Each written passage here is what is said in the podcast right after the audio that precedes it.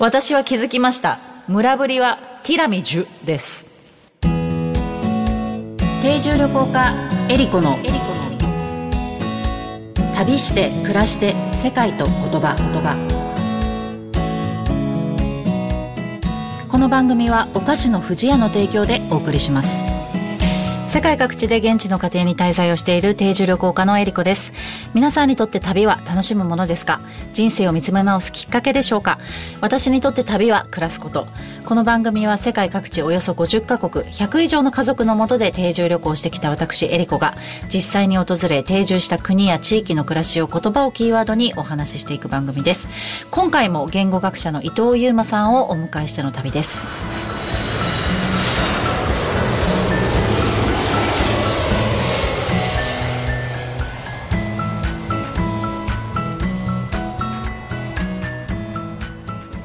改めましてエリコです。今回もゲストをお迎えしての旅になります。前回に引き続きお相手は伊藤優馬さんです。よろしくお願いします。よろしくお願いいたします。お願いします。はい、えー、伊藤さんは、えー、前回も少しねお話をさせていただいてあ、まあ、島根県出身ということで、うん、そうです、ね、あの私と近いあの出身が近いところなんですけども、はい、その自分が育った環境とあの今フィールドワークずっとされているこの村ぶりとなんかこうあのフィールドワークを続けていく中であちょっと似てるところがあるから僕は村ぶりを調査してるのかなって思うようなとこっていうのとかあったりするんですか？意外と似てるなというか、はい、ところは実はあるんですよね。なんでしょう、うん、ちょっと言葉にしづらいんですけど、はい、全然生活様式は違うんですよね。畑もしてないし森の中に暮らしてるし、うん、まあ服装も全然違うんだけどでも最初に最初っていうかまあ今通ってる村に行った時なんかすごい懐かしかった感じがありました。一番最初ですか？2回目ぐらいかな。2回目で懐かしいと思ったんですか？最初に行った村と別の村行ったんですよ、はい、ああなるほど。はい。まあ最初っていうのもあったんでしょうけどね、うんうんうん、あんまりまあ本の中にも書いてあるんですけどいい思い出ではないので。いやいい思い出なんですよ、でもまあ苦い経験だったということがあって、うんうんうんでも2回目は自分だけで、えー、行ったんですけど、はい、そこでもうなんか懐かしいというかあの一緒にまた別の機会に行った日本人の,、まあ、あの僕より年上の60代の先生が行った時に、なんか昔の日本みたいだねみたいなことを言われて、はい、でですね、まあ、僕も田舎の生まれで、はい、島根県の浜田市というところなんですけどもで、まあ、母の実家が山なんですけども、はい、まあ、実は今そこで、えーまあ、ドームを建てて。ドーム？ドーム？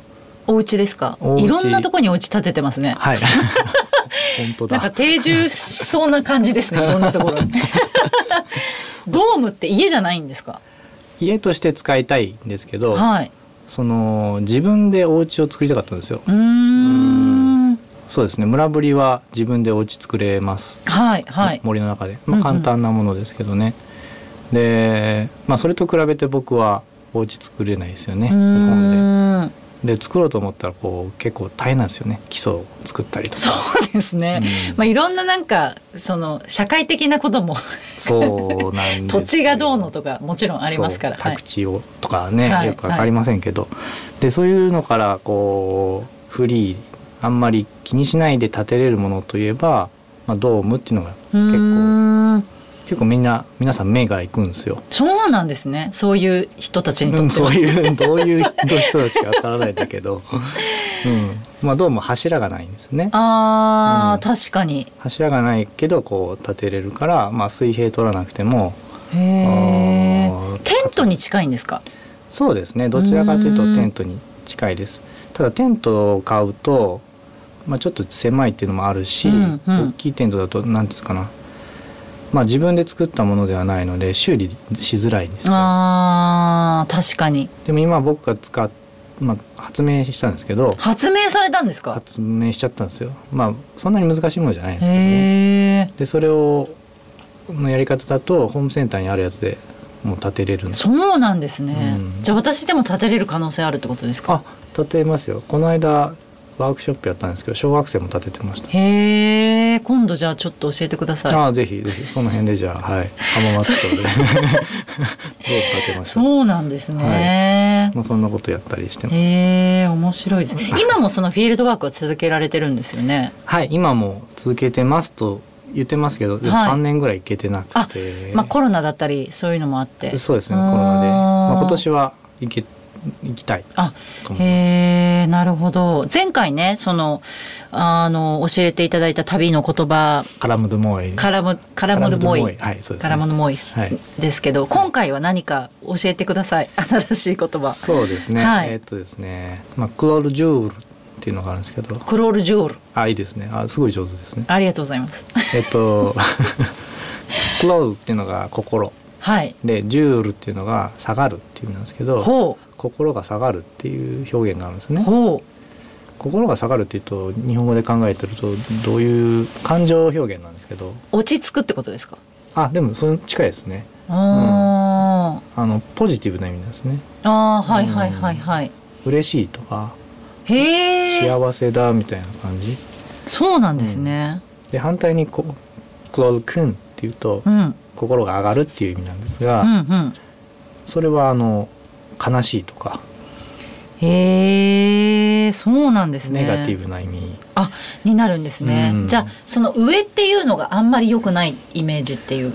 かもしれない。うん。まあ、何が、まあ、心っていうのはここにあるんですけど、はい、それが上がると良くなくて下がるといいっていう。その村ぶりの人たちも心を指す場所っていうとやっぱり同じ場所なんですか？やっぱ胸のあたりですね。ジェスチャーがまあつくんですけど、はい、あ上がこう手を上げたり下げたりするってことですか？そうです。胸の前に手をこう上げて下げる下げるとか。へえ、うん、それは、まあ、パッとにえ全然自分たちと違うな逆だな。って思うんだけどでも、まあ、よくよく彼らのじゃあどういう時に心が下がるの？っていうことを聞いていくと例えばまあ森の中にいるとか木を眺める空をの雲を見るとかなんかそういうことを言われててなんかそれならわかるぞみたいな。うん。確かになんかこう空見てこうわーってなるというよりかは、うん、こうどっかこう落ち着くというか、うん、平穏が得られるみたいな、ね、ピースフルみたいな。それはすごくわかるなっていう、うんまあ、一見びっくりしてしまうけどよくよく考えたらああ自分もそうだなっていう部分はありますね。なるほど。まあ日本語でもその上がるというか上つくみたいな表現、その浮くっていう言いますね。地に足がついてないみたいなね。ねそれだとちょっとこうネガティブな要素もね、うん、あったりするので、うん、なんとなくわかるような気がしますけど、はい、なんかこれ今聞いてちょっと。思い出したのがその、うん、イタリア語でティラミスって言葉があるんですけど、はい、あのデザートの。デザート。あれどういう意味かっていうとティラっていうのは引くっていう意味なんですよ。引き上げるとか。で「み」っていうのは私っていう意味で「す」っていうのは上っていう意味なんですよ。だから私を高揚させるものというか幸せにこう引き上げるものっていう意味があってだからこれだからティラミ10の方がいい。10っていうのは下って意味なんですけど。似てます、ね、ティラミ10になっちゃうとだからティラミスは絶対美味しくなきゃいけないんですよ。その紅葉、うん、自分を引き上げるものだから。なるほど、うん、まずかったらティラミ10になるんだけど 村ぶりの人たちは多分10っていうこの下の下に行くっていうのが。あのいいことというかそうですね、うん、っていう価値観なんだなと思って。全然真逆だなと思って今確かに、うん、話を聞いてましたけど、ティラミジュ、そうです作ってみてもいいですね。どんなものなんだへえ面白いですね。面白いですね。まあそういうだから幸せっていう言葉自体があるってことですか？ないです。ないですよね。なんかない国のあ多いですもんね幸せっていう言葉自体が。そうですか？はい。あのやっぱり近代文化がこう近代社会の国は幸せって言葉が多いんですけど先住民の言葉とかあともう昔から使われている言葉っていうのは自然とかその幸せって言葉がないものの方が多いので、やっぱ村ぶりの人たちもそうなんですねと思って聞いてましたけど、幸せ幸せだったら幸せって言わなくていいですもんね。まあそうですね。言葉にする必要がないっていうことですよね、はいいやいろいろと聞かせていただきましてあっという間に時間が過ぎてしまいましたけれども。はい、はい、伊藤優馬さんから、えーと、新刊のお知らせがあります。はい。本が出ました。はい。えっと村ぶり、文字も暦も持たない狩猟採集民から言語学者が教わったことという集英社インターナショナルさんからあだ、えー、出版しました。はい。あのまあタイとラオスの少数民族である村ぶりの話、はい、まあそこと一緒に過ごして僕がどう変わっていくのかっていう話も、うん、そこが面白いですね。えーまあそうですね。はい。そこも読んでいただければと思っております。あとは伊藤さんがこう素朴に感じてた疑問みたいなところがなんか多分読者の人も日頃から思ってる疑問と結構一致するところがあるんじゃないかなと思って、それもなんか本当に言語が言語に特にこうね興味がない人でも楽しく読んでもらえる旅本にもなるんじゃないかなというふうに思ってますのでぜひ書店で手に取っていただきたいなと思います。そうですね。ゆうまさんは本当に世界で唯一の村ぶりの言語研究学者ていらっしゃいますので、うん、そうですね。はい、そうですそうです。はい、はい、えー、今回の旅もゲスト言語学者の伊藤優馬さんとお届けいたしました。2回にわたり本当にどうもありがとうございました。ありがとうございました。旅して暮らして世界と言葉言葉。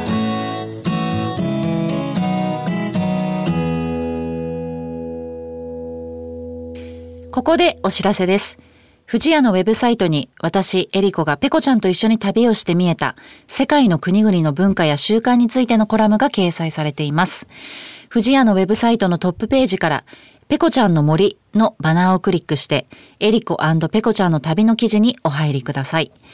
ペコちゃんの森ウェブサイトは富士屋ファミリー文化研究所が行う様々な活動を楽しくご覧いただけるご報告の場であると同時に、お客様とのコミュニケーションの場としても活用していただけるサイトで、毎月定期更新しています。エリコペコちゃんの森のコラムの他にも、長野県黒姫にあるペコちゃんの森の様子や、森林整備活動のご報告、スマイルをテーマにした川柳の募集、オリジナル壁紙カレンダーがダウンロードできるコーナーなどもあります。ぜひ、藤屋のウェブサイト、ペコちゃんの森を覗いてみてください。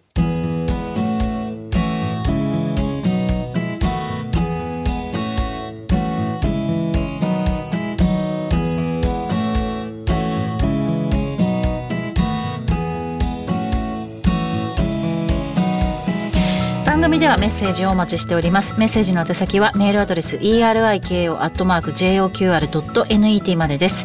次回はフィンランドの旅をお届けします。それではまた旅しましょう。旅して暮らして世界と言葉。お相手は定住旅行家のエリコでした。ジャカレーン。